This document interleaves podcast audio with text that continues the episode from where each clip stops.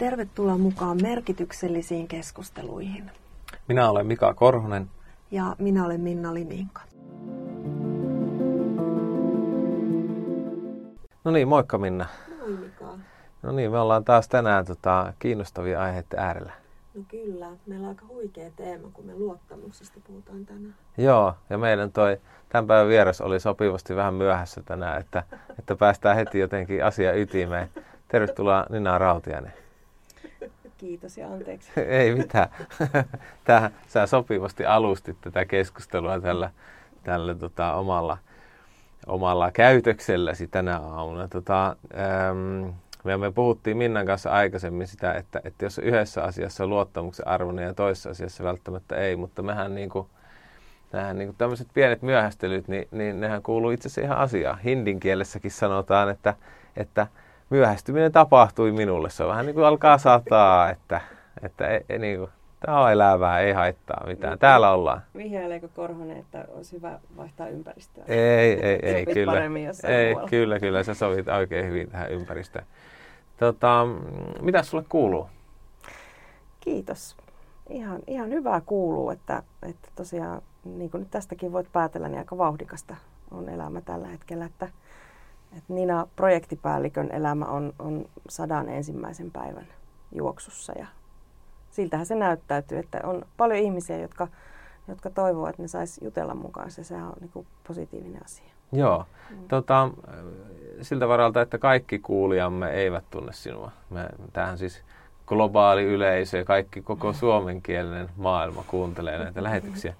Niin tota, siellä voi olla yksi tai kaksi tyyppiä, jotka ei vielä tunne kukaan Nina mm. Rautiainen. Niin tota, sä oot tällä hetkellä siis äh, Hippos-projektin projektipäällikkönä täällä Jyväskylässä. Kyllä, joo, se pitää paikkansa. Ja oot siinä ollut nyt niin kuin vuoden alusta alkaen. Joo, Muutaman kuukauden. tosiaan kyllä. 60 päivää meni rikki, että kyllä, kyllä mulla tämä laskin on tässä koko ajan niin, kädessä. se on hyvä. Sata eka päivää, niin silloin pitää laskea, missä kohti on menossa. Aivan. Kyllä, ne on ne tärkeät, tärkeät niin, ensimmäiset niin. sata päivää. Ja sitä ennen, niin sä olit kuinka monta vuotta kasvun Open kanssa tekemisissä? No kyllä, ihan sieltä alusta asti. No monta vuotta? Tunnustettava se on, mikä dinosaurus tässä istuu. Että, että, tota, että tosiaan 2009 lähdettiin siis kauppakamarilla jo rakentamaan pohjaa oikeastaan sille kasvuoppenin työlle. Siellä kasvuyritysvaliokunta lähti toimimaan sitten pari vuotta sen jälkeen aktiivisesti. Sieltä asti on rakennettu kasvuoppenia. Joo. No miltä se on nyt tuntunut, kun vihreä takki ei ole jatkuvasti naulakossa eikä päällä? No se on naulakossa. Sitä me ihaillaan ja mun lapsetkin ihailee sitä äidin vihreää takkia okay. edelleen, että kyllä se siellä, siellä on tallessa sen verran mulla jotain vierotusoireita on, että, että se pinssi on mun mustassa takissa. Okay. tota, siitä mä en vaan näköjään voi enkä halua luopua. No onko ollut vaikeaa hypätä pois yhdestä työyhteisöstä sitten toiseen? No kyllähän se aina muutos on. Et toki oli niin pitkä pätkä kuitenkin kymmenen vuotta mm, siinä, siinä ympäristössä niiden ihmisten kanssa ja yhdessä rakentamassa ilmiötä, nimeltä Kasvuoppi, niin onhan se, onhan se iso osa mun elämää. Et mä en nyt paljasta, minkä ikäinen mä oon, mutta siis todella, että aika iso... Sä sama ikä iso, minä, että iso lohkare. Su, suuria yllätyksiä tulossa. Kyllä. Niin tota, onhan se, onhan se niinku iso, iso tota, osa mun elämää ollut Joo. se kymmenen vuotta. Ja sillä lailla semmoinen omakin kasvuprosessi, niin kyllä, kyllä se on, onhan se muutos, totta kai. Että kun tässä nyt on paljon paljon taas opiskelujen myötä lähtenyt lukemaan uutta kirjallisuutta ja miettinyt sitä, että mitä se muutos tarkoittaa ihmiselle, niin kuin meidän psyykkeelle ja, ja meidän niin kuin olemukselle. Niin kyllähän tämä semmoinen resilienssikohta on itsellekin. Mm. Mitä sä opiskelet? Mä opiskelen tällä hetkellä psykoterapiaa ja semmoista ratkaisukeskeistä lyhytterapiamuotoa, joka oikeastaan liittyy tosi paljon mun työhön, tämänhetkiseenkin työhön ja aiempaankin työhön siinä pyritään tämmöisen, tämmöisen niin tavoitteellistamisen kautta hakemaan elämää suuntaa. Ja just semmoisessa muutosnivelvaiheessahan me monesti haetaan vähän, että mihinkä, mihinkä suuntaan tästä nyt lähdetään. Niin, niin se ratkaisukeskeinen terapia on siinä semmoinen työ, työkalu Joo. jäsenellä omaa, omaa suuntaa. Aika mahtavaa. No sulla on kyllä sitten aika vauhdikasta elämä, kun on uutta työtä ja opiskelua. Niin Niin tosi, no. tosi antoisa niin, vaihe niin, on nyt kyllä. meneillään, todellakin. Joo. Tulee paljon uutta. Niinpä. Me, Me ollaan opittu tunteissa varmaan molemmat kasvuoppenin kautta. Kyllä. Vaan, että ollaan mylläreina toimittu ja siellä mm. huseerattu mukana. Niin mietin, että kun olet paljon kasvuyritysten kanssa ollut tekemisissä, niin miten, tää, miten sä näet tämän luottamusteeman sinne yhdistä? Mm. Kyllähän se aika iso osa sitä, sitä niin kuin itse prosessiakin on. Mm. Että ainahan me kerrataan siellä pelisääntöjä, kun päivä, päivä avataan. Että millä pelisäännöllä lähdetään liikkeelle. Se luottamus on yksi, yksi osa. Että se tavallaan tulee siinä ikään kuin äidinmuodossa annettuna. Että mitä enemmän sä luotat, mitä enemmän sä kerrot sun yrityksen tilanteesta, sitä enemmän sä saat. Mm. Ja, ja tota, mehän ei koskaan sillä mitään NDA-sopimuksia allekirjoitella. Että se ei ole sen tyyppistä niin, luottamusta, aivan. että kirjoiteltaisiin mm. jotain papereita, vaan se perustuu siihen henkeen ja siihen niin kuin kulttuuriin, mikä sen vihreän liikkeen ympärille on, mm. on niin kuin rakentunut. Et, et ihmiset alkaa ehkä tänä päivänä jo ymmärtää tullessaan niihin kasvuopen tapahtumiin, mikä se henki on millä, millä pelimerkeillä tässä mennään. Se on muuten ihan totta. Eihän mekään olla ikinä mitään NDAta koskaan kirjoitettu, mm. että minkä yrityksen kanssa, vaikka puhutaankin aika syvällisesti asioista. Mm. Että se on just se, että se perustuu luottamukselle. Kyllä. Niin siinä on varmaan niin kuin molemminpuolinen luottamus, mikä on niin kuin jotenkin ihmisellä on perusta. Mm. Että se ei ole vain toisinpäin, vaan se mm. on niin kuin molemminpäin. Niin, niin varmaan sunkin mukana edellisestäkin työstä on kulkee paljon ihmisiä, joihin sä oot luonut hyvät luottamukselliset suhteet ja, ja mitä ikinä sä teetkään sitten työksesi, niin tota, se sama luottamussuhdehan sieltä niin kuin kulkee mukana. Mm. Se on kyllä ollut tosi ilo huomata, että näin todellakin on. Ja, ja tota, sehän saa sitten ajattelemaan, että, että se on sitä meidän niin kuin henkilö- ja persoonaan liittyvää niin kuin pääomaa tietyllä tavalla, mikä kertyy tekojen kautta. Miten sä rakennat itse luottamusta, jos aloitetaan siitä? Siis kasvu Openhan perustuu vapaaehtoisille ihmisille, jotka uhraa omaa aikaansa toisten hyväksi. Mm. Ja, tota, ja se, kun sä pyy, niitä tavallaan pitää pyytää mukaan silleen, että tuutko mukaan, et saa välttämättä tästä mitään konkreettista, oot vaan avuksi ja hyödyksi, niin miten sinä olet oppinut rakentamaan sitä mm. luottamusta? No mä ajattelen niin, että tai, tai yksi, yksi tota niin, kovaluokan yritysvalmentaja, konsultti sanoi mulle ehkä noin kymmenisen vuotta sitten, että Nina, että tiedäksä semmoisen jutun, että luottamus ei periydy. Se oli semmoinen keskustelu, mikä me käytiin, käytiin ja, ja tota, hän niin kuin toisen esiin jotenkin niin, että, että jos mä olin tehnyt jotain hänen kollegansa kanssa, niin ei hän niin kuin lähtökohtaisesti ota sitä, että, että, että, että niin kuin luottaisi minuun sen perusteella, mitä hänen kollegansa on minun kanssa touhunut tai tehnyt. Ja, ja tota, se oli semmoinen niin pysäyttävä hetki, että mä, mä jäin niin pohtimaan sitä, että näinhän se on, että luottamus rakennetaan pala kerrallaan, se rakennetaan arjessa, se rakennetaan niiden tekojen kautta. Ja mä ajattelen luottamuksesta, että se on kuin semmoinen niin kuin kahvikuppi. Jos luottamusta, luottamus on rakentunut vahvaksi, niin se kahvikuppi, vaikka se tippus, niin kuin mullekin joskus käynyt, tippunut maahan, mutta ei se ole mennyt rikki. No muumimukit, teemamukit on hyviä siinä. Mm. mutta, mutta tota, et tietyllä tavalla luottamus kestää sen, että et tulee kolhuja tai tulee töyssyjä, jos se on vahva. Mutta sitten on niitä semmoisia riisiposliinikuppeja, semmoisia ohuen ohuita kuppeja, jotka ei kestä niinku pienintäkään kolahdusta, niin tulee heti särö. Et mä jotenkin sen kuppiteeman kautta hahmotan, että, että, että jos mulla on vahva kuppi, jos mä oon vahvistanut sitä suhdetta, se, se on vuosien varrella kertynyttä niin kuin tunnetta siitä, että tämän toisen varaan mä voin niin kuin laskea. Ja, ja tota, silloin se kestää. Se kestää pieniä, pieniä väli, välitippumisia. Esimerkiksi tämmöisiä aamumyöhästelyjä. Niin, niin se kestää. Miten sä itse os- osoitat olevasi luottamuksen arvoinen? Mm. No mun mielestä se tulee niiden tekojen kautta me varmasti kaikki tunnistetaan sellaisia tilanteita, missä, missä ollaan menty ikään kuin puheiden varassa, että on tehty lupauksia tai on maalailtu isoja kuvia ja sitten kuitenkaan niitä asioita, niitä ei ole lähdetty tekemään eikä toteuttamaan.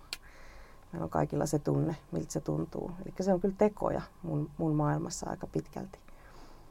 Ja hyvinkin pieniä tekoja, että mä en tarkoita sillä sitä, että et, et pitää tehdä jotain maata mullistavia niin käännöksiä, vaan – enemmänkin se, että, että on läsnä ja on valmis itse asiassa ottamaan sen toisen ihmisen tilanteen huomioon ja, ja niin kuin arvostamaan häntä sellaisena kuin hän on. Ja se on oikeastaan se niin kuin tärkein teko, mitä sä voit tehdä. Mä oon huomannut sen tässä, ihan viime viikollakin kävin semmoisen keskustelun, jossa sain Peti palautteena, että kiitos Nina, että sä, sä oot ihminen, joka on nyt halunnut kuunnella mua ja sä kuulit, mitä mä sanoin. Ja se riitti jo meille semmoisen perusluottamuksen aikaansaamiseen. Onko tota, sulla joskus käynyt niin, että joku on luottanut sinuun ilman, että oli mitään, on mitään syytä? Niin kuin, että tavallaan, että sä et ole ehtinyt tekemään mitään ansaitaksesi luottamuksen, mutta oot huomannut, että näet niin kuin vaan näköjään hmm.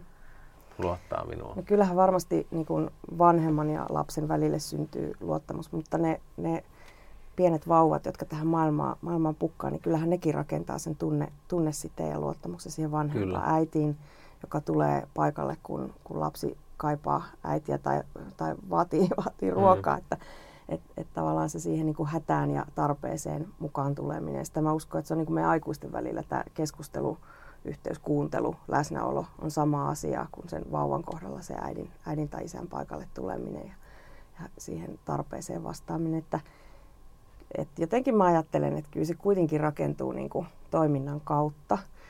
Ja sitten sit on tietenkin niin kuin ihmisten välisen luottamuksen lisäksi on, on luottamusta myös muihin asioihin. Esimerkiksi voi olla, että jollakin on tosi vahva luottamus johonkin suurempaan voimaan, johonkin on, on joku usko tai on joku, joku semmoinen niin kuin iso vahva tekijä elämässä, josta saa semmoista toisenlaista uskoa, joka ei liity ihmisten väliseen tämmöiseen niin kuin luottamuksen rakenteluun. Että, että mä ajattelen, että se, sellaisellakin on iso voima. Mm. Tai, tai niin kuin mä itse ajattelen, että, että mä luotan elämään. Mm. Että jotenkin, että hyvin tässä aina käy, mm. va, vaikka mitä tapahtuisi. Ja että mistä se sitten on rakentunut, se luottamus elämään, niin onkin sitten jo isompi kysymys. No, mutta sehän onkin mielenkiintoinen kysymys. Osaatko siitä jotain sanoa? Että mäkin tunnistan omassakin ympäristössä ihmisiä, joilla ei välttämättä tuota perusluottamusta ole. Jos nyt sanotaan perusluottamus semmoinen, että positiivinen mm. luottamus mm. siihen, että kaikki menee hyvin. Mistä se tulee sulle? Mm. Niin, kyllä se, kyllä se on tullut varmasti sieltä, sieltä tota, kaikista niistä lapsuuden vaiheista ja, ja pienestä pitäen niin kun, ää, on aina kannustettu, on aina on luotettu, on osoitettu myös luottamusta jo lähtökohtaisesti, ää, eikä olla kyseenalaistettu sitä, että, että, että on ajateltu ehkä niin, että ihminen on ja lapsi on niin kun lähtökohtaisesti aina hyvä. Mm. Että ajatella hyvää toisesta johtaa, johtaa siihen, että sä alat luottaa itseesi myös, koska muutkin osoittaa sen hmm. luottamuksen. Ja sillä lailla niin kuin sanoin, että ei, ei lapsen tai vauvan tarvitse osoittaa mitään luottamusta, että äiti tai isä tulee paikalle. Että se, se, niin kuin tehdäkseen jotain, että osoittaakseen niin. sen, sen luottamussuhteen syntyä.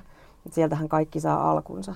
Niin. Mutta kun puhuttiin niin kuin tämmöisestä työelämälähtöisestä ja lähdettiin kasvuopenista rakentamaan, hmm. niin, niin tota, ehkä me siellä sitten ollaan jo kun ollaan aikuisia, niin meillä on jo se kokemus maailman mukana ja silloin se rakentuu ikään kuin niiden näyttöjen varaan. Kyllä se varmaan aika vahvasti on se, vaikka just se teini-iän kokemus, mikä se luottamussuhde on ollut vanhempi. Ja tässä ainakin niin kuin meilläkin sen ikäisiä lapsia on, että varmaan sitä luottamusta tässä puolia toisin sitten kokeillaan, että, että voiko luottaa ja mitä se tarkoittaa.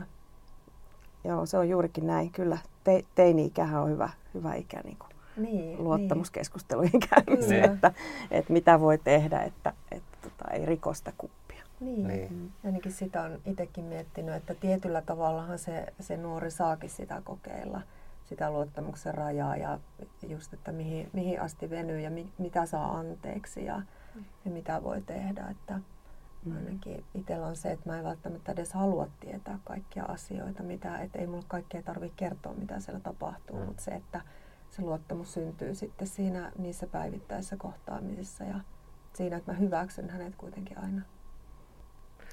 Mä tota, itse olen joskus noiden ihan pienten lasten tai lasten kohdallakin ajatellut niin tuon luottamuksen rakentumisen, että mä, mä en juksuta lapsia. Mä en, mä en silleen niin kuin leikillä jotenkin, niin en tee leikkiä siitä, että no niin, iskä nyt vaan puhuu palturia tässä tai jotain. Mm.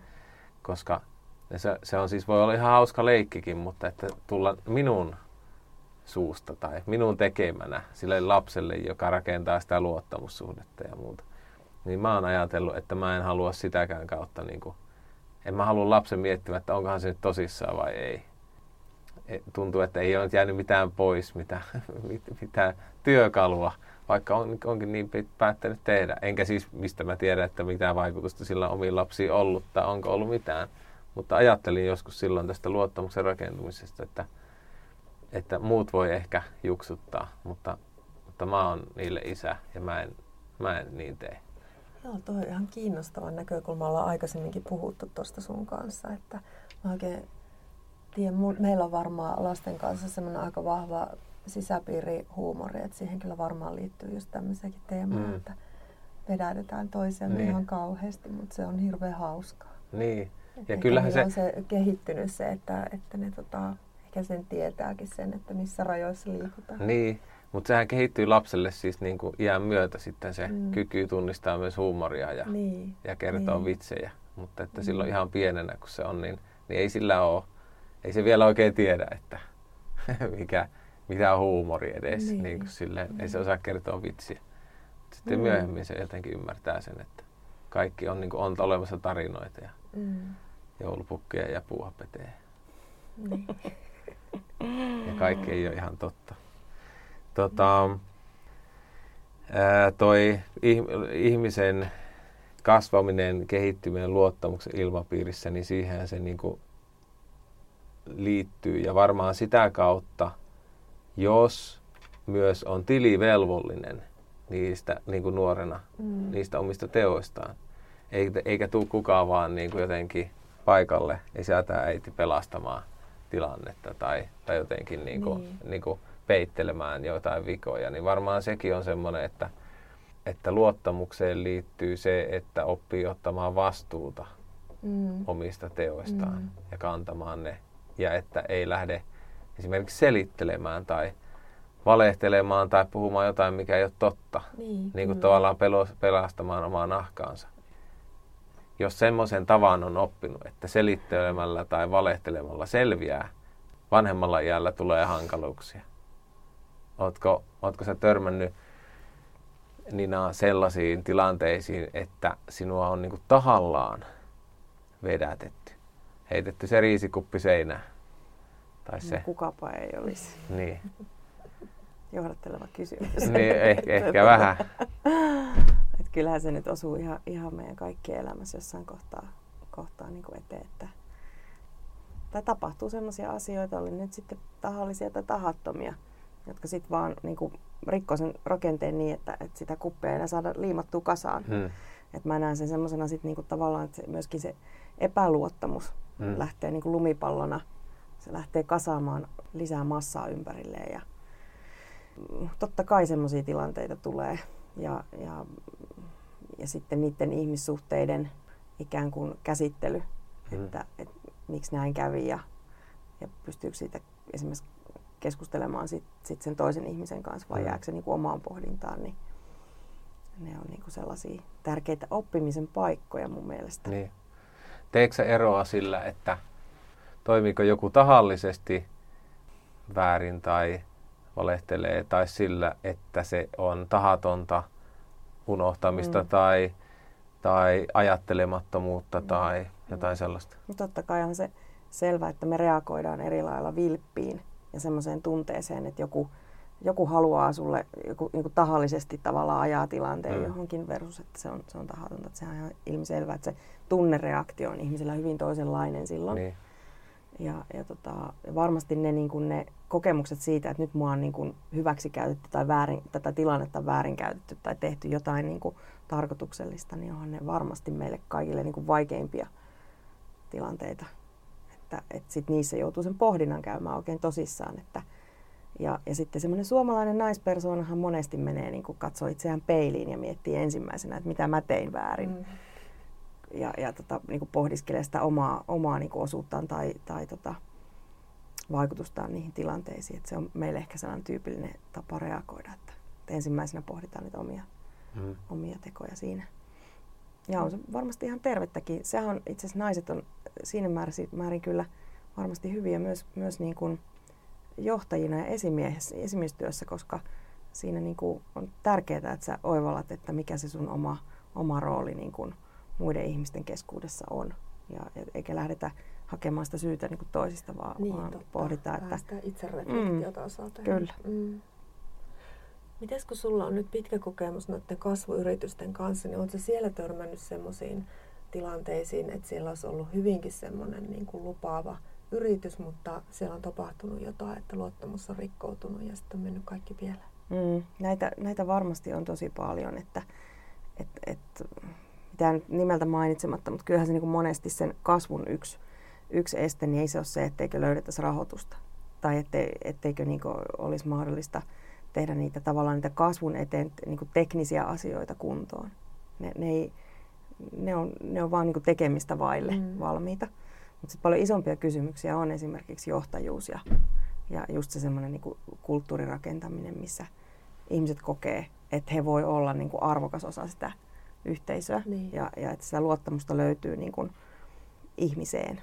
Ja että mä veikkaan, että ne on paljon isompia kysymyksiä. Ja sehän lähtee kasvuyrityksissä ihan sieltä niin kuin omistajistakin liikkeelle. Miten omistajien välinen luottamus toimii, minkälainen niin kuin ydintiimi he on, se yrityksen omistajat. Ja, tota, sitten se kertautuu monesti sinne, sinne ihan läpi sen Joo, tiimin. se on sitten tietty sellainen mm. siemen, mistä se yrityskulttuurikin rakennetaan. Että niin. Kyllä ne yritykset aina on jollain tavalla joko omistajiensa tai, tai toimitusjohtajan näköisiä näin se tuppaa mm. olemaan. Ja, ja silloin se, että, että minkälaisella niin kuin luottamuspääomalla sitä lähdetään rakentamaan, niin se vaikuttaa hyvin moneen asiaan. Mm. Ja sitten myöskin siihen kasvuun, että mikä se niin. Niin kuin, tie sillä, sillä porukalla sitten on. Suomalaisiahan monesti syytetään siitä, että ne ei osaa myydä eikä markkinoida itseään ja ne on niin kuin umpirehellisiä ja pitäytyy faktoissa ja hyvin kliinisiä ja insinöörimäisiä, niin, niin sitten kuitenkin niin siinä eikö niin, että sitten kuitenkin siellä markkinointi- ja myyntipuolella, niin, niin joskus saattaa olla jopa vähän häilyvä se raja, että mitä luvataan ja minkälaisia tulevaisuuden kuvia maalaillaan ja minkälaista kuvaa annetaan itsestään ja tekemisestä. Se ainakin tuntuu itsestä siltä, että, että siihen sellaiseen niin kuin hypetykseen on helppo lähteä mukaan ja sitten ei välttämättä ehkä pysykään mukana se, että no mikä on niin kuin totta ja realistista ja uskottavaa. Ja... Niin, siihenkin se voi johtaa, että ne on tavallaan ulkoa annettuja ne tavoitteet. Mm. Että, että tässä oikeastaan mun mielestä sitten enemmän toi, mitä sä kuvaat, niin mulle tulee mieleen sellainen kysymys, että, että ollaanko aidosti niin kuin mukana rakkaudesta lajiin, että onko löydetty semmoinen niin kuin jokaiselle siinä, siinä esimerkiksi sen kasvuyrityksen tiimissä, niin aidosti se, se pelipaikka. Mm. Että ymmärtää, että mitä me ollaan, miksi me tehdään tätä. Ja ikuinen vertaus siitä, että ollaanko rakentamassa katedraalia vai hakkaamassa niitä tiiliä siellä. Mm. Että tavallaan se, se niin kuin sen, sen miksi-kysymykseen vastaamme, miksi me tehdään tätä, miksi mm. tämä on meille tärkeää, mitä me tällä pyritään saamaan aikaan, mm. niin että se olisi jotenkin hyvin omakohtaista mm. kaikilla vai onko tämä tämmöistä teknistä suorittamista? Mä rakastan suomalaisia insinöörejä, by the way, että mm. mä, mun mielestä ne on niinku Kiitos ihan... koko, koko oman yrittäjäkuntani puolesta. ihan parasta maailmassa, mutta, tota, mutta siis niin kuin mä tarkoitan sillä teknisellä suorittamisella ehkä enemmän sitä, että tehdään asioita vaan tekemisen vuoksi, että siitä on kadonnut niin se katedraalin kuva mm. mielestä jotenkin ja, ja työnnetään vankkuria, jos on neljäpyörät mm. vielä sieltä taka, takapenkiltä käsin, ettei nähdä edes mitä on edessä. Mm. Että tavallaan se, semmoinen niin kuin, ehkä sit voi näkyä niin kuin suorittamisena ja, ja myös sit siinä sun niin mainitsemassa myyntityössä. Mm. Että se koetaan, että myynti on nimenomaan myyntiä semmoisella sana-assosiaatiolla, joka suomalaisille on vähän kirosanakin välillä, että, että myynti on jotenkin sellaista niin kuin vähäarvoisempaa duunia. Mm. Mulle esimerkiksi myynti tarkoittaa sitä, että mä oon vuorovaikutus muiden ihmisten kanssa. Mä pyrin auttamaan sua jossakin asiassa. Ja, ja, ja se, että jos mä oon arvokas siinä, pystyn siihen, että mä voin auttaa sua eteenpäin. Silloin mä oon tehnyt hyvää myyntiä todennäköisesti mm. myös. Et se on tavallaan vähän niin kuin sivuvirta siitä, että mä pyrin auttamaan mm. muita. Ja tämä on niin kuin se, että millä asetelmalla ikään kuin lähdetään liikenteeseen, mutta kadotin ehkä punaisen langan tässä, että nyt tuohon luottamuskysymykseen niin. lähdettiin no, vähän, e- vähän sivuvirtaan. Mutta... No, mutta esimerkiksi mm. tämä niin kuin, äm, lupaaminen, mm. lupausten antaminen, niin sehän on monesti pienelle yritykselle semmoinen niin kuin tiukka paikka. Ilman näyttöjä pitää py- pystyä lupaamaan, on se sitten rahoittajalle tai ensimmäisille mm. asiakkaille jotain, josta ei tiedetä, että pystytäänkö se pitämään. Hmm. Miksi pitää antaa sellaisia lupauksia? Niin, että, se on hyvä että, kysymys. Jos ei tiedä, pystyykö sen pitämään. Niin. Että aina on varmasti jotain sellaista, jonka voit luvata, jonka pystyt pitämään. Ja, ja ehkä enemmän kyse on sitten siitä, että, että toivotaan ja halutaan olla, halutaan päästä jonnekin ja nähdään se kehityskaari. Ja kyllä mä niin näin kasvuopenissakin paljon sellaisia yrityksiä, jotka niin kuin toi siihen pöytään sen oman suunnitelmansa. Mehän niin kuin pyydettiinkin aina, että, että mikä on se teidän kasvusuunnitelma. Ja sitten sitä päästään keskustelemaan, että onko tämä nyt niin kuin oikea tapa edetä. Hmm. Onko tämä, sellainen tapa, jolla, jolla te saatte niin kuin tämän kasvu, kasvun ja kehittymisen oppimisen aikaa. Ja sitten siinä niin kuin ne kysy, ydinkysymykset on just, että, että tota, esimerkiksi rahoittajat tai yhteistyökumppanit tai potentiaaliset asiakkaat – niin että he on niitä parhaita tahoja oikeastaan niin kuin kertomaan sulle, että mm. mitä, mitä sun kannattaisi tehdä ja funtsia ja miettiä ennen kuin, ennen kuin lähdet lupaamaan. Niin. Mm. No kuulostaa siltä, että toi lupaaminen on sulle arvokas asia. Mm. Kaikille mm. ihmisille ei ole, mutta ja mulle se on myös. Mä vältän melkein viimeisen saakka niin kuin lupaamasta jotain, mitä mä en tiedä, että mä pystyn pitämään. Mä en halua sitä kautta niin kuin itseäänikään, itselleenkään valehdella, luoda itselleni semmoista, vaan että mieluummin niin kuin teen, katsotaan mihin se riittää, mutta että en lähde niin kuin etukäteen yleensä mm. antamaan lupauksia. Oletko se samanlainen? No kyllä joo. Se, se on tavallaan sisään rakennettu siihen jotenkin siihen yhteistyöhön, te, yhdessä tekemiseen ja yhteisiin päämääriin, siihen tavoitteluun eteenpäin ja kasvuun. kasvuun. Et tietyllä tavalla kyllä, ne, kyllä ihmiset sitten tunnustaa ja tunnistaa, mikä se, mikä se esimerkiksi se mun oma kontribuutio mm. siinä on ollut. Ehkä tässä näkyy myös se, että mä oon aina ollut kova tiimipelaaja.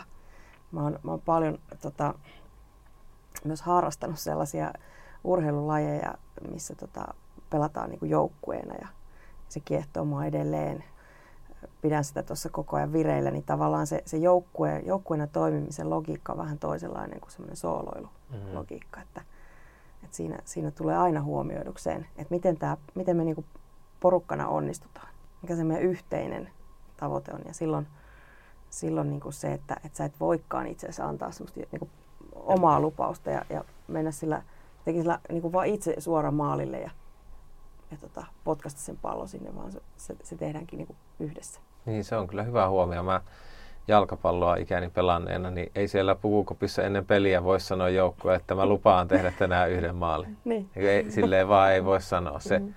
se ei ole niin sun käsissä ollenkaan. Se ei toimi. Niin. Mm-hmm. niin se, se, tota, tai jälkeenpäin vielä hauskempaa tulla 6-1 hävityn pelin jälkeen sanomaan sitten puukopissa, että niin mähän lupasin tehdä se yhden maalin. Jos niin. joukkoa häviin, niin, niin. niin, niin se tota, on yhtä kornia jotenkin. Mm, toi, toi on totta, mitä sanoit siitä, että se joukkueen näkökulmasta, niin sitten tällainen, jos jotain luvataan, niin sitten se pitää luvata porukalla. Mm. Ja sitten se, se itse asiassa niin se, että miten, miten semmoisia yhteisiä lupauksia voidaan antaa, niin se on mielenkiintoista. Ja, ja siihen liittyy toki niin kuin se, että, että mikä on se tavallaan se joukkueen sisäinen ää, niin kuin luottamus. Mitä, miten siellä rakennetaan sellaiset suhteet, että, että mä tiedän, että siellä, siellä vasemmassa laidassa se kaveri on valmiina, mm. kun, kun tota, niin se syöttö tulee. Että, että, ja tästä maailmasta löytyy tosi paljon hyviä esimerkkejä. Yksi, yksi semmoinen luottamusta rakentava tekijä joukkueessa tai tiimissä on nöyryys. Se, se nöyryys liittyy siihen, että sä ymmärrät sen, niin kun sä tiedät, mikä sun oma pelipaikka on ja missä sä oot vahva, mutta sä näet nimenomaan tämän yhtälön, että et yksi kertaa yksi kertaa yksi, niin se on se maali. Ja jos kuka tahansa siinä joukkueessa on sitten on loukkaantunut tai ei vaan jotenkin kykene sitä peliä sillä hetkellä pelaamaan ja onkin 0,8, niin me kaikki tiedetään, mikä se kertolaskun tulos on. Mm. Se ei ole ainakaan maali. tietyllä tavalla semmoinen nöyrä asenne siihen yhdessä tekemiseen ja yhdessä onnistumiseen kaiken mm. avain.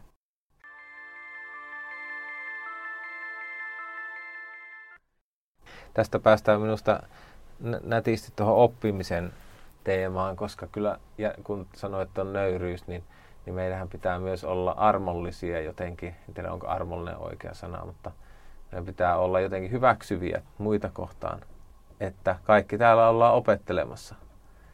Että virheitä tai, tai mokia tai epäonnistumisia tai myöhästymisiä tai mitä tahansa sattuu, mutta että se ei niin kuin, ää, sillä ei ole heti vaikutusta siihen luottamukseen. Niin, si- se ei heti riko sitä kuppia. Niin. Mm. Ja sitä välillä toivoisi varmaan varsinkin tuolla niin kuin sosiaalisen median maailmassa. Nythän monet tämmöiset yhteisöt rakentuu tämmöiselle luottamussuhteen rakentamiselle. On sitten huuto.net tai mikä tahansa joku kauppa, jossa sä myyt jotain, tai Airbnb, niin tota, sä tarjoat jonkun palvelun tai myyt jonkun tuotteen ja sitten se saaja saa vapaasti arvioida sinua niin kuin hyvänä tai huonona. Ja sitten ne seuraavat asiakkaat rakentaa sen luottamuksen sitten sen varaa. Jos jotain tapahtuu ja, ja joku meneekin pieleen, niin yhtäkkiä sitten et menetä pelkästään sen yhden ihmisen luottamusta, kun se menee antamaan sulle negatiivisen arvion, vaan sä saatat menettää niin kuin koko sen krediitin, koko sen mm. sun omaan keräämäsi luottamuksen, niin kuin vaikka yhdessä yössä, kun siitä alkaakin jostain, mikä meni väärin tai tuli epäonnistuminen tai mokasit julkisuudessa. Mm. Oletteko te törmännyt tähän ilmiöön? Niin, kyllä. Varmaan ainakin näitä, näitä mitä julkisuudessa on, että toimitusjohtaja lähtee tosi nopeasti, jos on joku mukaan sattunut, vaikka tuntuu, että olisi ehkä mahdollisuutta korjatakin sitten, tai ainakin näyttää, että pystyykö korjaamaan jälkeensä. Mm. Niin, ja sen oivaltaminen, että, että, että niin kun, jos me ajatellaan, että ihminen on, on niin kun oppivainen ja meillä on se ikään kuin semmoinen lähtökohtainen luottamus ihmiseen. Tämä on niin kuin ihmiskäsityksestä kyse oikeastaan.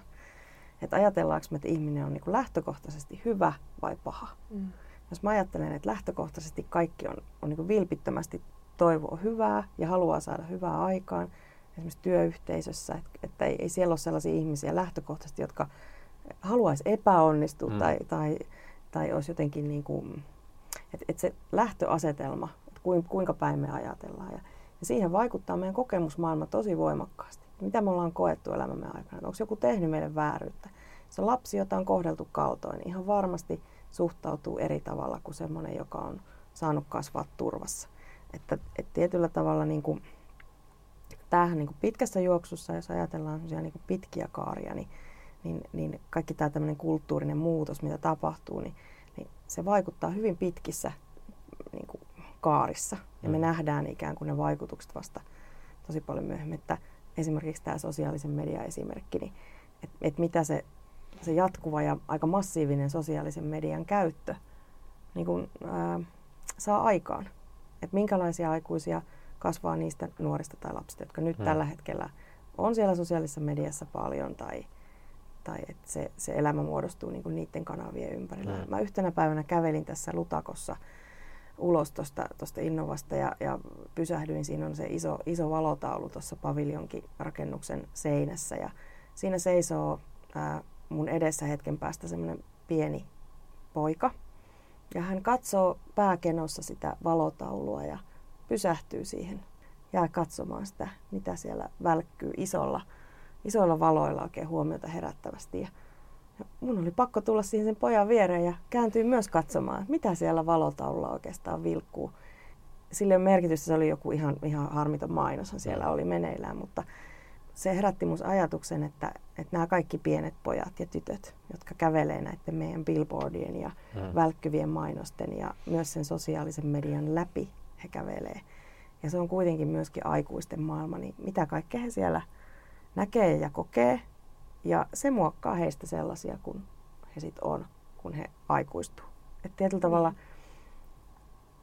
semmoinen niin aika vanhakantainen presneviläinen 80-lukulainen meininki, että että oli niin kuin maino, mainoksillakin oli ikärajoja ja ka- kaikenlaista niin kuin tavallaan pyrittiin ehkä vähän suojaamaan ja suojelemaan, niin, niin mä tiedän, onko se nykypäivänä enää mahdollistakaan, eikä, eikä siihen varmaan kannata pyrkikään, mutta että se, että, että kyllä se tulee muovaamaan niiden ihmisten ihmiskäsitystä mm. esimerkiksi. Mm. Itse kun on 70-luvun lapsi ja, ja tota, nyt elän tällaista aikuisuutta, mutta on, on aika jännittävä nähdä, että minkälaisia aikuisia omista nuorista kasvaa, jotka on, on tämän sosiaalisen median aikakauden kasvatteja.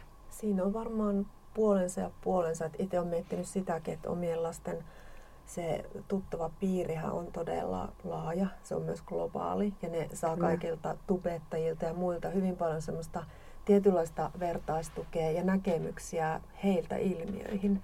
Että itse silloin 80-luvulla niin on oikeastaan voinut kysyä äitiltä ja iskältä, että ei paljon muuta. Että se on ollut kuitenkin todella pieni se semmoinen oma maala, siis oma, oma reviiri, mm. että, että nyt ne saa paljon enemmän peilattua niitä näkemyksiä myös niin, toisiin. Niin, että se on ehkä se semmoinen hyvä asia, mitä mä oon siitä miettinyt. Mm, kyllä.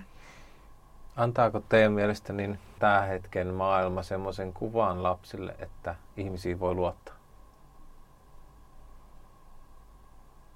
Mm, toi on mun mielestä juuri mm. se hyvä kysymys, mikä, mitä mäkin jäin pohtimaan siinä, kun se poika pysähtyi siinä. Mm. Mm. No, mitä mieltä sä oot? No mä oon sitä mieltä, että, että yksi mikä on säilynyt vuosisatojen, vuosituhansien, on se, että ihminen kehittyy semmoisesta tyhjästä, ta- tavallaan tyhjästä taulusta, tabularaasasta mm. aikuiseksi. Niin siinä sosiaalisessa kontekstissa sillä on hirveän iso merkitys. Et se, se, ja että ne on pitkiä kaaria ennen kuin me voidaan niin kuin ikään kuin nähdä, että oho, mikä se lopputulos sitten olikaan, että hmm. mitä, tästä, mitä tapahtuu. Ja äh, kasvatustieteilijänä mä tiedän sen myös, että, että siellä on sellaisia herkkyyskausia. Ihmisellä on herkkyyskausia ja, ja lapsella ja nuorella on herkkyyskausia. Ja silloin kun siihen kauteen tavallaan niin kuin tulee jonkinlaista vaikutetta, niin sillä on isompi merkitys Nykypäivänä puhutaan paljon esimerkiksi tästä resilienssistä, terminä, joka on tämmöistä niin kuin kykyä ikään kuin mm, isoissa muutoksissa, jopa kriiseissä, niin päästä ikään kuin takaisin pinnalle, toipua semmoisesta isoista, mm. isoista tota, niin, niin, ikään kuin järkytyksistä. Niin kyllä mä oon miettinyt sitä, että, että miten isoja jär, niin kuin järkyttäviä asioita semmoinen her, herkkä lapsen mieli kestää. Ja totta kai mä äitinä niin kuin joudun ja pohdinkin sitä niin kuin jatkuvasti, että mitä mun 12-vuotias pystyy käsittelemään. Mm. Mikä hänen kykynsä niin kuin itsesäätelyllä ö, on vaikuttaa siihen, että kun hänelle tulee sitä informaatiota, niin mitä hän siitä käsittää. Ja kun mä en pysty niin kuin äitinä eikä kukaan meistä pysty olemaan se suodatin siinä niin kuin silloin 70-luvulla tai 80-luvulla on mm. pystynyt olemaan, niin tavallaan se on, se on nyt niin kuin suojaamatonta vyöhykettä. Nyt sieltä tulee niin kuin paljon tavaraa, ja jos se osuu sen lapsen johonkin herkkyyskauteen ja hän ei pysty sitä itsesäätelyllä määrittämään, mikä tässä on nyt niin kuin totta ja mikä ei, mikä on faktaa ja mikä on fiktiota, niin, niin kyllä mun mielestä se haastaa. Mm. Et, et en mä ihan huoleton ole ton kysymyksen äärellä, minkä sä esitit. Mm. Mm. Mutta sitten taas tämä toiveikkuus, että, että mä näen myöskin, että, että samaan aikaan mullekin, kun sanottiin nuorena, että älä katso niin paljon telkkaria – että tota, se oli jotenkin se 80-luvun juttu, että ei se tuijottaa sitä telkkari niin paljon. Ja, ja nythän se on sitten ne verkkopelit ja just se some ja kaikkea. Tavallaan mä näen siinä myöskin sellaista, sellaista pientä komiikkaa, että me ainahan me vanhemmat ollaan huolissaan lapsista. Mm. Se kuuluu tavallaan sitten siihen genetiikkaankin. Niin. Mä toivoisin jotenkin, että semmoinen perusluottamus ja luottamus toisiin ihmisiin niin olisi kasvanut mun omille lapsille ne ei olisi lähtökohtaisesti epäluuloisia, kun ne kohtaa uusia ihmisiä, vaan ne olisi niin kuin luottam- luottavaisia ja positiivisia ja jotenkin katsoisi eteenpäin. Ja en tarkoita siis sinisilmäisyyttä. Jotenkin ollaan vietävissä, ja, vaan että arvioidaan omilla silmillä ja pystytään itse niin kuin, ottamaan tietoa vastaan ja pohtimaan sitä ja tutkimaan – omilla aivoilla, mutta, mutta se ihmiskäsitys olisi sellainen, että se rakentaisi luottamusta ympärilleen, eikä olisi sellainen jotenkin pelokas. Minusta varmaan niin kuin luottamuksen vastakohta on ehkä pelko. Se on varmaan sitä, joo. Ja sitten, että jos, jos on niin, niin se on tietysti kiinnostavaa, että jos luottamus jonkin ihmiseen menee, niin, niin onko se niin, että minä alan pelkää? Vai mi, mistä, mitä siinä sitten oikeasti tapahtuu, jos luottamuksen vastakohta on se, mm. ei olekaan epäluottamus, vaan se on niin kuin mun kyvyttömyys. Se on ehkä sitä pelkää, että se toinen rikkoo minussa jotakin, että niin. minä en ole ehkä sitten niin vahva, että voin niin. ottaa se vastaan. Vähän niin kuin mun ihmiskäsitys on se, että kaikki ihmiset on hyviä ja luottamuksen arvoisia, kunnes he toisin todistavat. Mm. Mutta sitten, että se on sitten sen mm. ajan murhe. Niin. Mm. Kyllä niissä, siis jos, jos ihan pienenä ei ole perusluottamusta perheessä ollut, tai ei ole ollut perhettä ollenkaan, ja on kasvanut ympäristössä, joka on vaikka, vaikka kadulla, mm. niin, ja, ja luottamus on niin kuin nolla lähtökohtaisesti kaikki ihmisiä.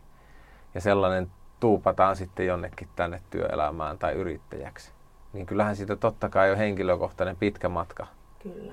Sellaiseen sitten niin kuin tämmöiseen kanssakäymiseen, mikä niin kuin rakentuu sanasta miestä sarvesta härkää tai ollaan sanojen mittainen, niin kuin se, se henkilökohtainen työ, minkä se ihminen joutuu tekemään, niin on varmasti tosi pitkä. Ja en mä sano, että se on mahdoton, ja ei varmasti ole, mutta se varmaan vaatii myös ympäristöltä aikamoista niin kuin hyväksyntää.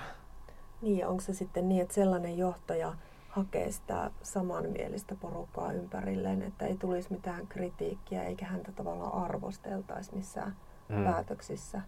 Ja sehän taas sitten yksi ehkä semmoinen kasvunkin este siellä yrityksessä, että jos mm. ollaan liian samanmielisiä. Mm. Mm. Niin toi Amerikan nykyinen presidenttihan vie, vie nyt tämän niin kuin luottamuksen ja totuuden puhumisen niin kuin täyt, täysin niin kuin ääripäähän. Ei, ei, hänelle ei näytä olevan mitään merkitystä sillä, että onko joku asia, mitä hän sanoo, totta vai ei. Niin. Ei, ei, ei, vaan, ei sillä ole mitään merkitystä. Ja se on, se on kyllä kiinnostavaa, siis vähintään kiinnostavaa, että, että miten voi elää ja johtaa niin kuin yhtenä maailman niin kuin vaikutusvaltaisimpana henkilönä ja, niin kuin, ja esittää koko ajan jotain väitteitä, mitkä ei pidä alkuunkaan paikkaansa. Mm. Että se ei ole semmoinen luottamus. Me ajatellaan joskus, että nyt kun on vaalit siis tulossa, mm. niin, niin, niin, niin nyt on kansan luottamus on annettu ja, ja niin ja näin. Niin, niin sitten kun katsoo Amerikan politiikkaa, niin eihän siinä ole kysy mistään niin kuin, luottamuksesta niin. tai niin kuin sille ei ole mitään kaukana. tekemistä koko asian kanssa. Mm, se on jännä nähdä, miten siellä sitten käy, käy loppupeleissä, että, että tota, yllättävän paljon häntä kuitenkin sitten siellä kansa kannattaa. Ja, niin. että, että se on kyllä, niin kuin sanoit, se on aika mielenkiintoinen ilmiö. Niin. Mm. Yksi tavallaan niin kuin globaali asia tähän, minkä halusin vielä nostaa esiin, on se, että, että paljon puhutaan tästä moraalin rappeutumista yhteiskunnassa ja siitä, että semmoinen perusluottamus ihmisten välillä vähenee tai on vähemmän niitä ihmisiä, joilla on perusluottamus toisiin ihmisiin ja ihminen alkaa pitämään toisia egoistisina tai ahneina tai, tai semmoisia, jotka ajattelee vain omia etuja. Kun sellaisten ihmisten määrä lisääntyy ja julkisuudessakin. Niin kun nyt tähän tietysti kaikki reality-sarjat ja sun muut, jotka on niin tähtää vaan ainoastaan siihen, että keinolla millä hyvänsä, niin oot sitten viimeisellä leirin nuotiolla se kovin jätkä. Mm. Ihan sama mitä teet ja kenen kanssa, ketä, ketä petät ja millä periaatteella. Ja se, se, kun niin kuin puhutaan moraalin rappeutumisesta, niin minusta tämä on se, mitä sitä niin kuin parhaiten kuvaa. Että sillä luottamuksella ei ole enää jotenkin hintaa. Että se on vaan niin kuin pe- työkalu se on tämmöinen valuutta, jolla voi päästä omiin, omiin saavutuksiin. Se on tosi kummallista, kun on itse kasvanut jotenkin ihan tyysti erilaisessa ympäristössä. Niin, mutta on, et, et onko toi nyt sitten kuitenkaan niinku kestävää? Et mä uskon, että et me kaikki ollaan, niinku ihmiset on fiksuja ja ne näkee semmoisen tavallaan niinku pinta, pintakerroksen läpi. Mm, pelaamisen. Niin, kyllä se, se paljastuu aina. Niin. Ennemmin tai myöhemmin. Et siinä mielessä se, se niin kuin, puhuisin joukkua siitä nöyryydestä ja, ja tavallaan sitä vilpittömyydestä, että mikä merkitys sillä, että tapahtuuko se joku luottamusta murentava asia vilpillä vai vilpit, niin kuin, mm. tavallaan bona fide, vilpittömällä mielellä. Mutta tota, mä ajattelen jotenkin niin, että, että sillä on iso merkitys. Niin. Mm. Kun mä en ole tämmöinen niin julkisuuden henkilö, enkä kuuluisa niin kuin te, Minna tässä sosiaalisen median vaikuttajana täällä keskisessä Suomessa ja kohta koko Suomessa. Ja, ja Nina tietysti niin kuin kasvuyrittäjän piirissä niin kuin kaikkien tunnistamana ihmisinä. Niin, niin tota, miltä se tuntuu, kun joku tekee tuttavuutta niin, että selvästi näkee, että tämä vaan tulee niin kuin jonkun suosion tai menestyksen tai teistä lähtevän valon niin kuin perässä. Eikä, että se, se ei ole semmoinen niin kuin aito, vaan se, se on, niin miltä se tuntuu? Onkohan sitä ihan kohdannut tuollaista? Mm, niin, ei me ihan ehkä niin feimejä niin. olla, kun sä ajattelet Mika, mutta kiitos tästä kuitenkin. Tuo valo oli hyvä sana. Sehän nostaa aina pilviin. Äh, mutta tota, mä tunnistan ton, mitä sä tarkoitat. Ja, ja on paljon sellaisia tilanteita, missä, missä niin kun, mä huomaan, että sillä on merkitystä, mitä mä oon tehnyt ennen. Et sillä, sillä tavallaan sillä labelillä on joku merkitys. Mutta tota, sitten mä taas niin kuin lähtökohtaisesti ajattelen, että, että hei, että, että syy, syy mikä tahansa, millä se ihminen lähestyy mua. Että siinähän on joku niin kuin hänelle merkityksellinen mm. asia. Mm. Ja mua enemmänkin kiinnostaa sitten vaan niin kuin selvittää, että mikä se on. Että vaikka hän tulisi sen, sen niin kuin ajatuksen varassa juttelemaan, että toi on se lady sieltä kasvuopenista, mä tunnistan sen nyt jotenkin. Niin hänellä on jotakin varmasti semmoista arvokasta kerrottavaa mulle. Who knows, mitä siitä seuraa. Ja tämä niin kuin palatakseni siihen, kun aloitettiin, että, että ensimmäinen sata päivää, niin kun tässä on ollut paljon, paljon, paljon kohtaamisia niin eri, erilaisten ja uusien ihmisten kanssa, että mä en ole ennen tavannutkaan, niin tietyllä tavalla se liittyy mun mielestä siihen, että olla läsnä, olla, olla niin kuin olemassa, olla tavoitettavissa, eikä niin kuin tehdä itseään, itsestään tärkeää ja olla jossakin niin kuin norsunluutornissa, vaan että mulle se ei niin kuin sinällään se lähtökohta, että tuleeko nyt sitten jollakin tuommoisella vähän ohuella niin kuin tunnistamisperiaatteella mm. kohti minua vai sitten jollakin hyvin jykevällä asialla, että tämä liittyy nyt hippokseen tai tämä mm. liittyy mm. kasvuun. Tai, että ei se ole niin vakavaa tavallaan. Mm. Mm. Se on ihan totta, että aina on mm. kyse kohtaamisesta niin. kuitenkin, että, että ainahan se johtaa kuitenkin hyvään keskusteluun niin. yleensä sitten, että sillä on merkitystä ainoastaan. Itse varmaan silloin, kun kirjoittelin keskisuomalaisen kolumnia, kun olin kotiäitinä, niin silloin ehkä olin hämmentynyt. Ne oli varmaan niitä ekoja kertoja, kun joku tunnisti sitten kaupassa. Ja olin, mä mm. sanoin mun lapsille, että eihän mä pysty teille karjuttaa kaupassa ollenkaan, kun noin tehdään. Hmm, se on se, joka kirjoittaa kolumnia just näistä kotiäitivuosista, mutta oikeastaan sen jälkeen ei ole ollut mitään merkitystä, että joku, jos joku nyt tunnistaa mm. ja tulee sen takia juttelemaan, mm. että se on vaan hienoa. Joo, että ei tässä, ei olla vielä niin fein, Ei olla, ei olla. Joo, tosta tota, jos palataan siihen luottamuksen arvoisuuteen ja sen, niin kuin, jos se on niin kuin hyve ja me nähdään niissä omissa, kaikilla meillä on niin kuin, niin kuin nuoria kotona ja me nähdään sitä, että miten ne harjoittelee sitä luottamuksen arvoisuutta, niin, niin tota, minkälaisen neuvon sä antaisit niin kuin aikuisille ihmisille – mm. joka, joka kokee, että luotettavuus, luottamuksen arvoisuus on hyvä. Hän haluaisi kehittyä tässä vielä paremmaksi. Niin minkälaisia neuvoja sä antaisit? En mä tiedä, onko musta neuvoja antajaksi, mm. mutta, mutta siis omia kokemuksia. Mulla on hyviä kokemuksia siitä, että, että tota, tietyllä tavalla niin kuin, äh, olla, olla niin kuin rehdisti. Siis että se mun reaktio esimerkiksi mun nuoren tai lapsen toimintaan, mm. jos mä koen, että siinä on kyse nyt tästä luottamusasiasta. Että se on niinku aito, se mun mm. reaktio. Et, et, en tarkoita nyt siis sitä, että, että niinku reagoida voimakkaasti, jos tuntuu voimakas, voimakas tunne, että voi vitsi, tämä meni päin honkia. Mm. Va, vaan enemmänkin se, että, että mä, mä sanon sen. Että mä sanon sen, niinku, että nyt musta tuntuu siltä, että tämä ei mennyt niinku oikein. Ihan vaikka vaan tällaiset sanat ja katsoo toista silmiin, niin kyllä niin kuin uppoaa. Mm. Ja, ja sitten mun mielestä, niin kuin, että vanhempana mä oon pyrkinyt vähentämään niin kuin, sanoja. Eli puhumaan vähemmän, mutta asiaa. Ja se, ja se nuorikin huomaa sen. Että nyt kun tuolla äänenpainolla äiti ja tuolla katseella mm. Välitti tämän viestin, niin ei siinä tarvitse niinku mitään voimasanoja käyttää. Et se Joo. menee kyllä perille. Ja, ja tota, ehkä se on enemmän sitä, että olla hereillä itse niissä tilanteissa. Et monesti me ollaan niin kiireisiä, että me ei niinku jotenkin omassa arjessa ehkä huomata niitä tilanteita, jolloin meidän pitää pystyä pysähtymään sen, sen nuoren tai lapsen asian äärelle. Ja itse asiassa vähän niin kuin pysäyttää se lapsikin siihen. Mm. Että näetkö nyt mitä tapahtui? Että se ei ole vaan semmoinen ohikiitävä hetki siinä arjessa. Vaan sitten niin kuin, nyt mä pysähdyin tähän näin, koska mm. tämä tuntuu nyt niin kuin, että tässä ei ollut kaikki palikat ihan kohdallaan. Mä kysyn monesti mun pojalta, 12-vuotias ihana Otto, kysyn häneltä sellaisia kysymyksiä, jotka saa häntä, hänet itsensä pohtimaan sitä, sitä tilannetta. Et miltä susta nyt tuntuu, tai, tai mitä sä itse ajattelet tästä, mm. tai miksi kävi näin. Niin ihmetellä, olla vähän niin kuin hämillä ja ihmetellä mm. niitä tilanteita. Pysähtyminen, aitous ja sitten se kysyminen.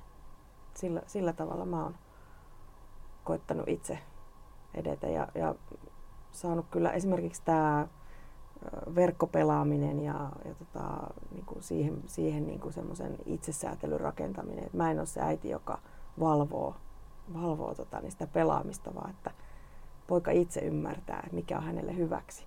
Niin ei se tule kysymällä ja pysäyttämällä. Joo.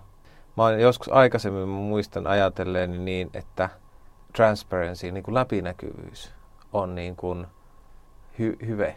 Että se, se rakentaa luottamusta. Mutta nyt mä oon eri mieltä. Mä oon jotenkin ajat, ajattelen niin, että, että se on nimenomaan se, mistä lähdettiin liikkeelle. Se molemmin puolen luottamus, se olla luottamuksen arvoinen ja, ja, ja luotettava ja sitten luottaa toiseen ihmiseen ja, ja hyväksyä. Niin se on se, se molemminpuoleisuus siinä. Ei se, että, että tehdään kaikista läpinäkyviä, että näethän, että, että minulla ei ole mitään salattavaa niin se, se on jo, jota niin kuin ehkä tänä päivänä tuodaan vaikka organisaatioihin työpaikalla tai, tai julkisen keskusteluun. Niin jotenkin tuodaan sitä läpinäkyvyyttä niin, että sillä yritetään todistaa, että mehän olemme luottamuksen arvoisia. Minusta tuntuu, että me ollaan jo tulossa poispäin siitä onko ajattelusta. Se, onko se sitten, että se ei ole niin kuin aitoa sekä, että se on vaan, että se tehdään vähän niin kuin yhteiskuntavastuu, että se tehdään, koska se pitää tehdä. Niin. Että eihän niin kuin mikään asia toimi, jos teet sen vaan mekaanisesti sen takia, että se kuuluu tehdä. Aivan. Ja kyllä varmaan niin kuin aitoimmillaan, kun mietin tota, mitä sanoit lapsista, niin varmaan aidoimmillaan niin, niin se lapsi, että sen ei tarvitse todistaa vanhemmilleen, että hän ei ole tehnyt mitään väärää tai jotain muuta vaan että häneen mm. niin kuin luotetaan ja annetaan uusi mahdollisuus. Tossa on kännykkä takaisin, nyt jatketaan. Ja siitä vaan kokeillaan, miten menee eteenpäin. ja, ja että se ei, se ei perustu jotenkin semmoiselle, niin kuin, jos se lähdetään rakentamaan sieltä niin kuin, ää, todistelun tai läpinäkyvyyden kautta, niin sittenhän sitten helposti tulee sellaista niin kuin, oikeustaistelua jossa asiaajaja, joka yrittää näyttää toteen jotain, mikä, ja sehän on niin kuin luottamuksellisuuden ja, ja luottamuksen rakentamisen niin kuin melkein irvikua. Mm. Tai mulla on pakko tosta, tuli ajatus mieleen, kun sä sanoit, että kännykkä takaisin. Niin. niin se tuo mulle sellaisen ajatuksen niin kuin siitä, että onko niin vanhemman tehtävänä ikään kuin jotenkin rankasun tai jonkun semmoisen niin rajoittamisen keinoin ohjata mm. lasta. Ja mä en oikein usko siihen. Siis mä uskon rajoihin, mm. että, että ne rajat pitää ymmärtää, mutta se ei tapahdu, se ymmärryttäminen ei tapahdu rankasulla. Mm. Koska silloin siinä mennään sen nollasummapeliin ja siihen mm. kaupan käyntiin. Että sä saat tämän takaisin, jos sä teet sitä ja tätä ja tota. Ja se, ei, niin se ohjaa sen lapsen ajattelemaan jotenkin sen, sen nollasummapelin kautta. Ja se, se on ollut mulle semmoinen tärkeä oppi, että ensimmäisen lapsen kanssa en ollut niin viisas kuin toisen. ja selkeästi kannattaa tehdä useampia lapsia. Joo. No, me voitaisiin tietysti tota, kuulijoittemme riemuksi jutella vaikka koko päivä näistä aiheista, mutta ehkä tässä vaiheessa on tullut aika kiittää meidän vierasta. Kiitos erinomaisen hyvästä merkityksellisestä keskustelusta. Kiitos Mika ja Minna. Kiitos Nina.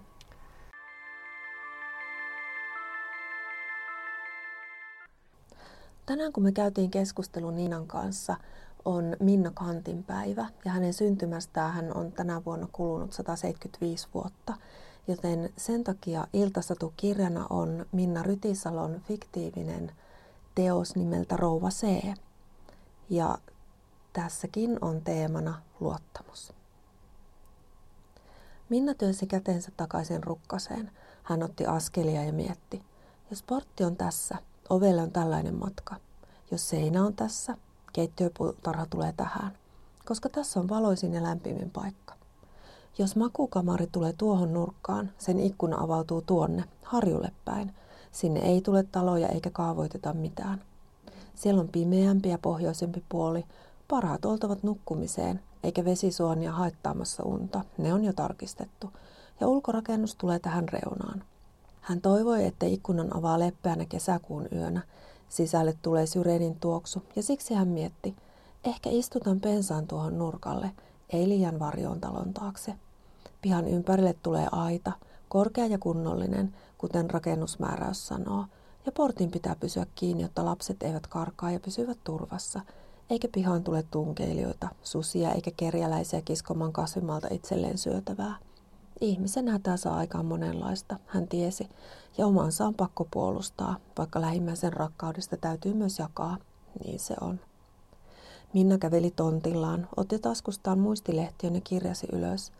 Niin ja niin monta askelta on yhtä kuin perustukset, tontin leveys kertaa pituus on koko ala, ja siihen hän asetti haaveidensa talon, suunnitteli portaat ja portaille seisoman itsensä. Hänen kirjaimensa kallistuivat oikealle ja niissä oli samaan aikaan sääntillisiä ja herkkiä lenkkejä ja koukeroita. Hän oli vieläkin käsialastaan hieman ylpeä ja hän ajatteli, miten paperille kaaretut jäljet muuttuvat pian laastiksi ja sahanpuruksi, lankuiksi ja maalipensseleiksi ja uuden puun ihanaksi hajuksi, kun hän myöhemmin käy tarkistamassa, miten työt etenevät ja onko miehet ahkeria ja osaavia. Onneksi Ferdinand oli lopulta suostunut ja uskonut oikeastaan koko asian hänen hoitoonsa – ihan niin kuin puhe oli ollut. Vaikka puolison palkka oli varsin hyvä ja hän itse osasi olla säästäväinen emäntä niin halutessaan, talon rakennus oli iso hanke ja vaati paitsi rohkeutta ja hyvää suunnittelua, myös tarkkoja laskelmia. Lisäksi he maksoivat takauksen takia Kuopionkin taloa, sillä oli käynyt kuten oli arvattu. Hyvä tuloinen vävy oli todella ollut aputarpeen. Ei heillä ollut varaa järvitaimeneen, jos he aikoivat päästä talonsa, Piti syödä ahvenia ja osata punnita ja pihistää, ja kirvesmiesten palkkoja oli vaikea arvioida. Niin paljon riippui siitä, kuinka ripeitä ja osaavia työläisiä he saisivat. Väessä oli mistä valita. Ison talon lämmittäminenkin olisi kallista, myös sitä piti miettiä ja osata varautua tulevaan. Oli parasta lähteä kotiin. Kyllähän tämän selvittäisi.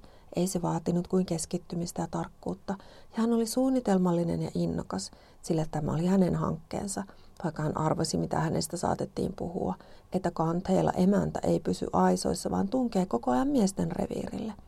Hän kuitenkin tiesi jo itsestään, että oli parempi pysyä työn touhussa ja kiinni maailmassa eikä jäädä kulkemaan vain lasten kamarin ja keittiön väliä. Sillä polulla oli vaaroja. Siltä saattoi tipahtaa alakulon rotkoihin, jos ei pitänyt varaansa. Minna katsahti taakseen, näki mielessään talon, jota ei vielä ollut, ja kiirehti kotiin. Ferdinand oli luvannut tulla syömään. Yksinkertainen riittää perunat ja lihanpala tai viilikulho ja leipä. Hän oli opettanut Riikalle ja kohta he söisivät. Tytöt nukkuisivat vielä. Hän tuntisi Ferdinandin vielä ulkoilmasta viileät huulet poskellaan ja kuulisi, miten mies sanoisi, mitäs kottaraiseni täällä murehtii. Ja he puhuisivat rahasta, huoneiden lukumäärästä, tontin hinnasta. Hyvää yötä.